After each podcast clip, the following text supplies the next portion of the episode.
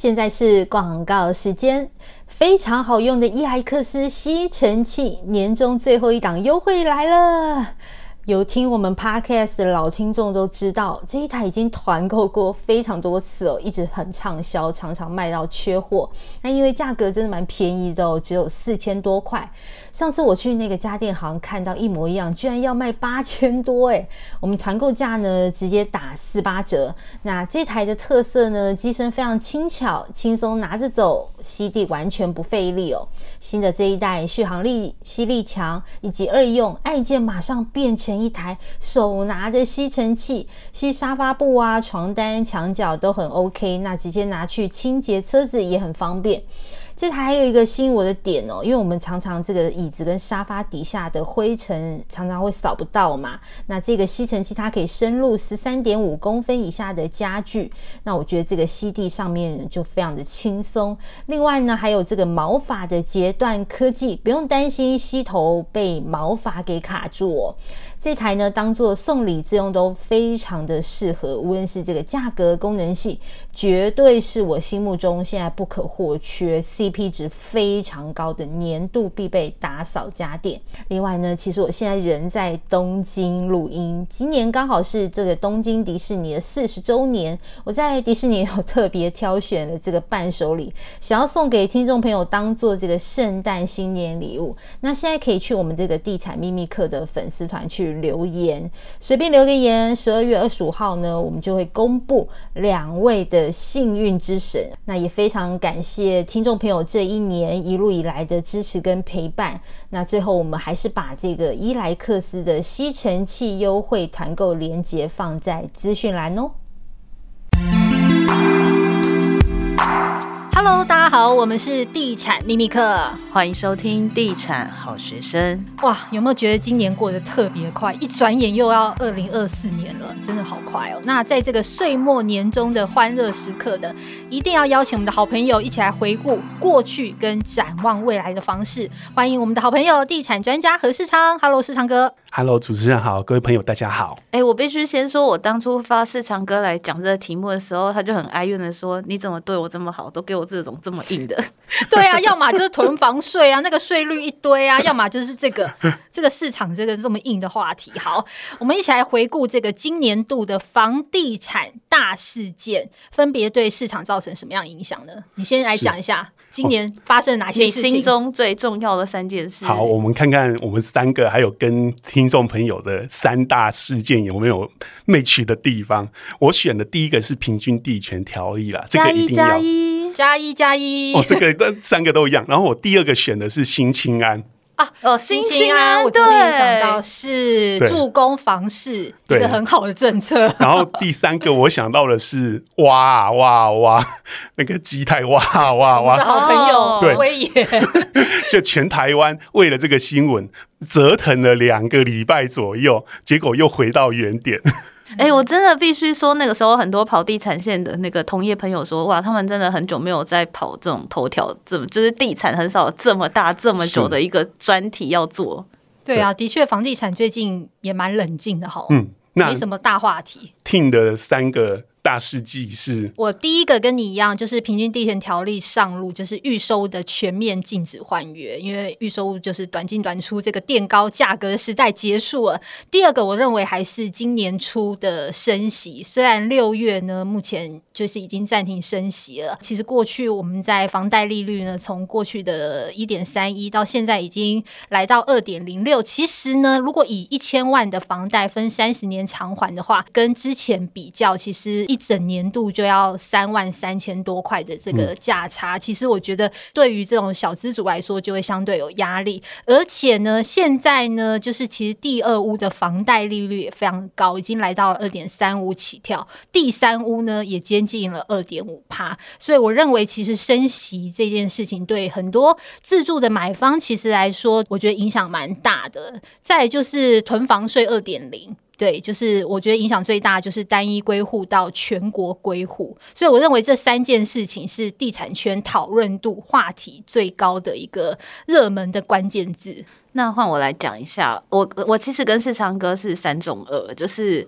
那个平均地权跟新青安，因为我觉得这两件事情就是让整个市场的买气是上冲下洗。一个这个平均地权呢，就是让当时的市场其实整个是激动，但是新青安一出来之后呢，整个这个买气，尤其是首购产品，然后瞬间又烧起来了。其实我们后来去一些暗场是发现，哎，其实买气好像还不错耶。就是这两件事情，对，其实我觉得对这个整个的买气的氛围，其实影响是非常大的。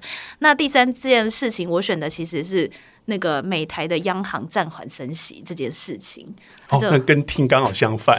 对，因为我觉得暂缓升息它其实是一个讯号，就是它终于慢下来了。虽然说还是有保留这个空间嘛，但是我觉得对就是房贷族来说，应该就是好不容易大家可以松一口气，说终于可以不要每个月再被加了。对，的确。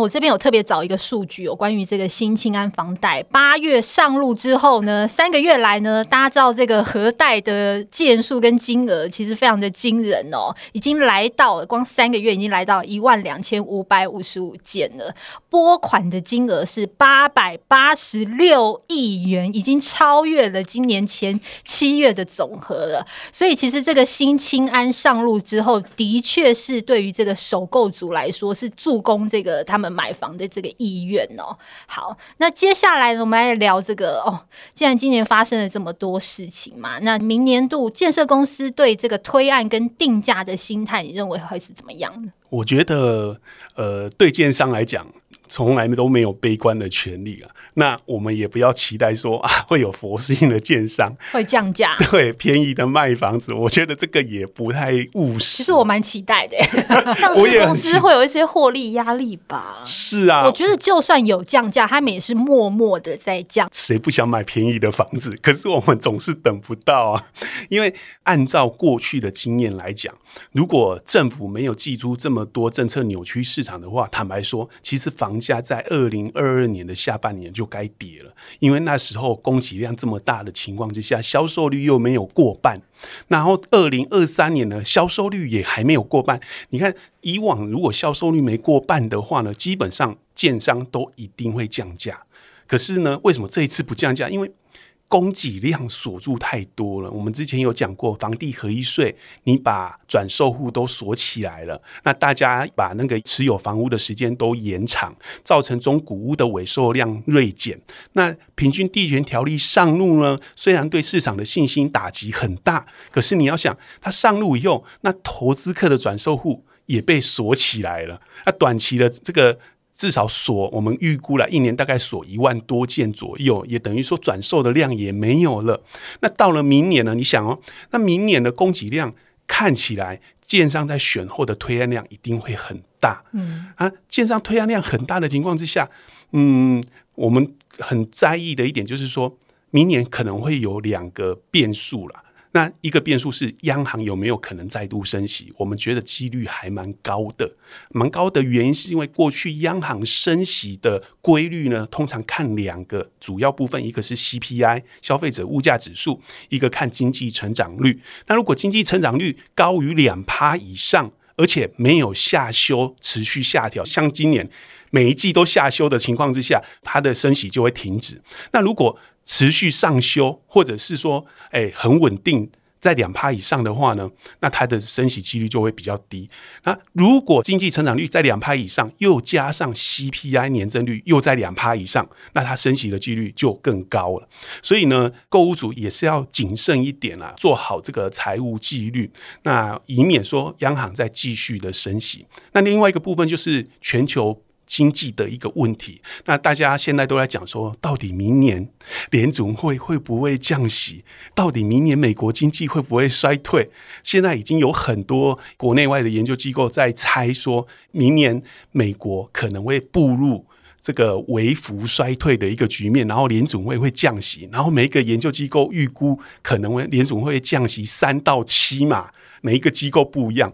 那如果降息三到七码，那台湾是要跟进呢，还是要继续升息呢？诶，这个就是很两难，所以明年的变数真的非常的多。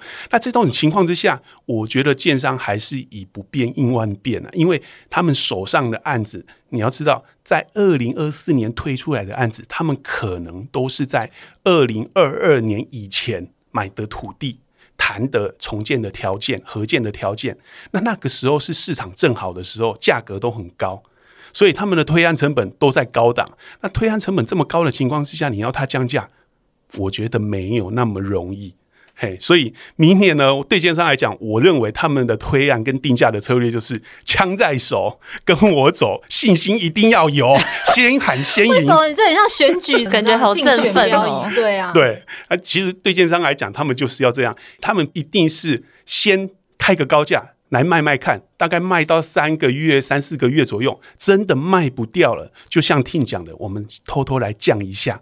哎，啊，他在降价之前，可能也不一定马上降，他可能会说，我们先推个低首付，啊，低首付推不动了，再来降价也有可能，或者是送一堆家电啊、装潢啊这些，用变相降价的方式，都是可行的一个方案。那只是说明年的，坦白讲，我觉得。货币利率跟经济面，明年的变数真的非常大，而且总统大选之后呢，诶，虽然说现在好像感觉没有什么悬念的感觉，但是总统大选之后，两岸会走向一个什么样的局面，这个也还在未定之天。听起来明年度其实不确定的因素还是有的哦。接下来这个预售成屋跟中古屋的市场走向会一致吗？我觉得其实听讲到一个重点，就是中古屋市场跟新建案市场，坦白说，在二零二三年就已经分歧了，已经在分裂了。那分裂的最重要的原因就是新青安。为什么房市会因为新青安而分裂？最重要的原因就是新青安的它的房贷补贴呢，是你要成屋才能申请房贷嘛？那其实新建案市场八成都是预售，是不能申请房贷的。所以呢，新建案市场它受惠的程度比较小。所以在这个八月新青安上路之后，哦，我记得很深刻，我们这个房仲的朋友啊，都说哇，那个看屋量真的非常的可怕，而且成交量突然间旱地拔葱，就像冲天炮一样冲起来，好有画面。对，所以中古屋市场就变得非常好。但是也不是全面的好哦，而是低总价的产品好。嘿，就是双北呢，如果是在两千万以下，那可能台北还更高一点，大概两千五以下。那双北以外呢，大约在一千五以下的这种。产品都卖得比较好。那如果中南部一千万左右，甚至一千万以下的，它的这个热门抢购成交的这个状况又更为的活络。那所以说，中古市场虽然很好，但是它也不是全面好。大平数的就不是很好，像那种六七十坪的，坦白讲，买气就是很清淡。因为当你的价格上来的时候，很快就会碰触到四千万的限贷令门槛。那如果碰触到四千万的限贷令门槛，就等于说，如果你要买。这种高总价的房子，购屋族就要准备六成的自备款，你只能贷四成啊。那听刚才一开始就讲了，像这种产品呢，它的利率又很高，贷款成数又很少，所以能买得起的客层就又很少。所以这一种产品呢，坦白讲，在二零二三就不会很好。那二零二四，我也觉得它应该也不会太乐观。那新建案市场，呃。虽然说没有中古屋那么好，可是也有被带动的感觉。主要是房地产它还是一体的嘛。如果你在中古屋市场，你想申请这个新青安房贷，可是没找不到适合的产品，我相信还是有一些人他看了这些老房子都觉得。我花一千多万，我要背三十年房贷，然后买这么老、这么旧的房子，我还要为他背三十年房贷，想一想就很不甘愿，嗯，不甘愿，他就去转去买预售屋或者是新城屋。那所以呢，新城屋、预售屋的低总价产品、小宅产品也有因为这样而受惠。另外一点就是，我们原本预估啦，新青安应该不会。对新建案造成太大的买气的挹注，可是事实上是有点出乎意料，因为新青安它只推出为期三年嘛，那为什么这些购屋主还是愿意去买低总价的预售屋呢？我们后来了解，去案场了解到，好像有一些民众认为说。它可能跟旧青安一样，嘿，会变成新新新青安，肯定的。我十年前买竹北这间房子，我就是用青年安心成家贷款。对对，所以你看哦，旧青安从陈水扁任内开始，然后一延再延，延了十几二十几年。所以呢，这个新青安它虽然说只为期三年，以后会不会三年之后又三年？这个也不无可能哦。嗯，而且我有发现，之前房市很好的时候，很少听到建商会端出什么牛肉哦。最近听到好多什么低首付啊、低自备啊，还有那种什么从签约到交屋就五趴哦，总价五趴就可以买了，剩下可能十五趴是。三年就是分公司带给你了，所以其实最近感受到这个市场感觉价格是没有什么松动，不过这种就是端牛肉的这种政策感觉越来越多了。嗯、其实我觉得像听讲的这种低首付的物件呢、啊，对这个购物族来讲，如果你愿意接受预收屋的购物族，而且你已经准备好投期款了，我觉得是你一个套利的机会。比如说你现在买了，只付了五趴，正常来讲你可能要。付二十到三十趴，包含工程款嘛？那交屋之前要缴二十到三十趴，那你可以把剩下还没缴的二十趴拿去买美债，或者是做美元定存。基本上你一年获利都有四到五趴，就等于说你白赚的。等于 对你这些白赚了，你可能呃到了交屋可能还要三四年。你净赚这三四年的利息，坦白说，你的获利可能达到二十趴。所以，其实你不要小看这种低首付的物件，你光是靠这种低首付的物件来套利。假设说你的房价没赚没赔的话，你光是那些自备款去套利，就赚了很多了。嗯，那世昌哥，你可不可以跟大家分享一下，就是接下来啊，有没有什么样特别的产品有可能会成为地雷，购物客要特别小心呢？嗯基本上地雷就是我们一开始讲的，就是那种中大平数的产品，因为我们有看到现在比较滞销的产品都是这种中大坪数的，尤其是呃品牌力不强的。我们不是说所有中大坪数都不好，因为从二零二二年下半年房市走弱以来，我们发现很奇怪的现象，很有趣，就是多头的火种还没死绝。为什么说还没死绝？因为如果是一线品牌建商啊，比如说国差啦、润差啦、呃元差啦，或者是什么中差，还有龙差这些品牌建商呢，他们的房子照样卖，不管卖多贵，平数怎么规划，还是有人买。对，而且卖蛮快的。你看国差在在台中十四期案子都还没开就卖完。然后 他在永和的案子开没几个月也卖完，快速可令。嘿，所以这种情况呢，代表说，其实现在愿意买房子、口袋很深的人，他还是敢买。所以市场我们觉得市场没有那么悲观。可是呢，如果你的品牌力不强，你的口碑不好，然后硬要推那种中大平数的，就会卡住，那就是找死嘛。对对，像这种情况呢，坦白讲，它就卖得很不好。那这种产品呢，我就不建议民众去买。哎，因为你之后要转手是相对的困难，除非明年的景气变得非常好。因为按照我们过去的惯例来讲呢，如果是房市景气变弱的时候，通常换屋主的买气就会很快的紧缩，因为换屋主他们原本就有房子住，他们没有立刻换屋的需求嘛。啊，如果看到市场不好，嗯，哎，他就想说，哎，那我暂时不要换屋好了。哎，不像首购族有刚性的需求，所以呢，如果明年市场景气好，换屋主会出来。那如果明年市场不好，可能这种换屋主的产品就不能太过乐观。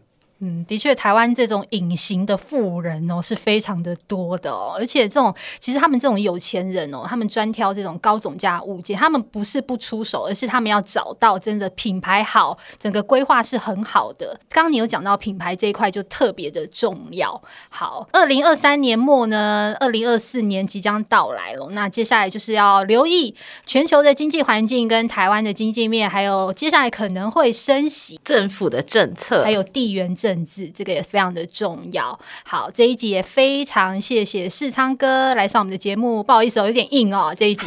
是，我们尽量讲的比较好玩一点。下次来聊一下你买房的经验，好不好？这个比较软一点。好，那我们就下一次再见喽，拜拜，拜拜。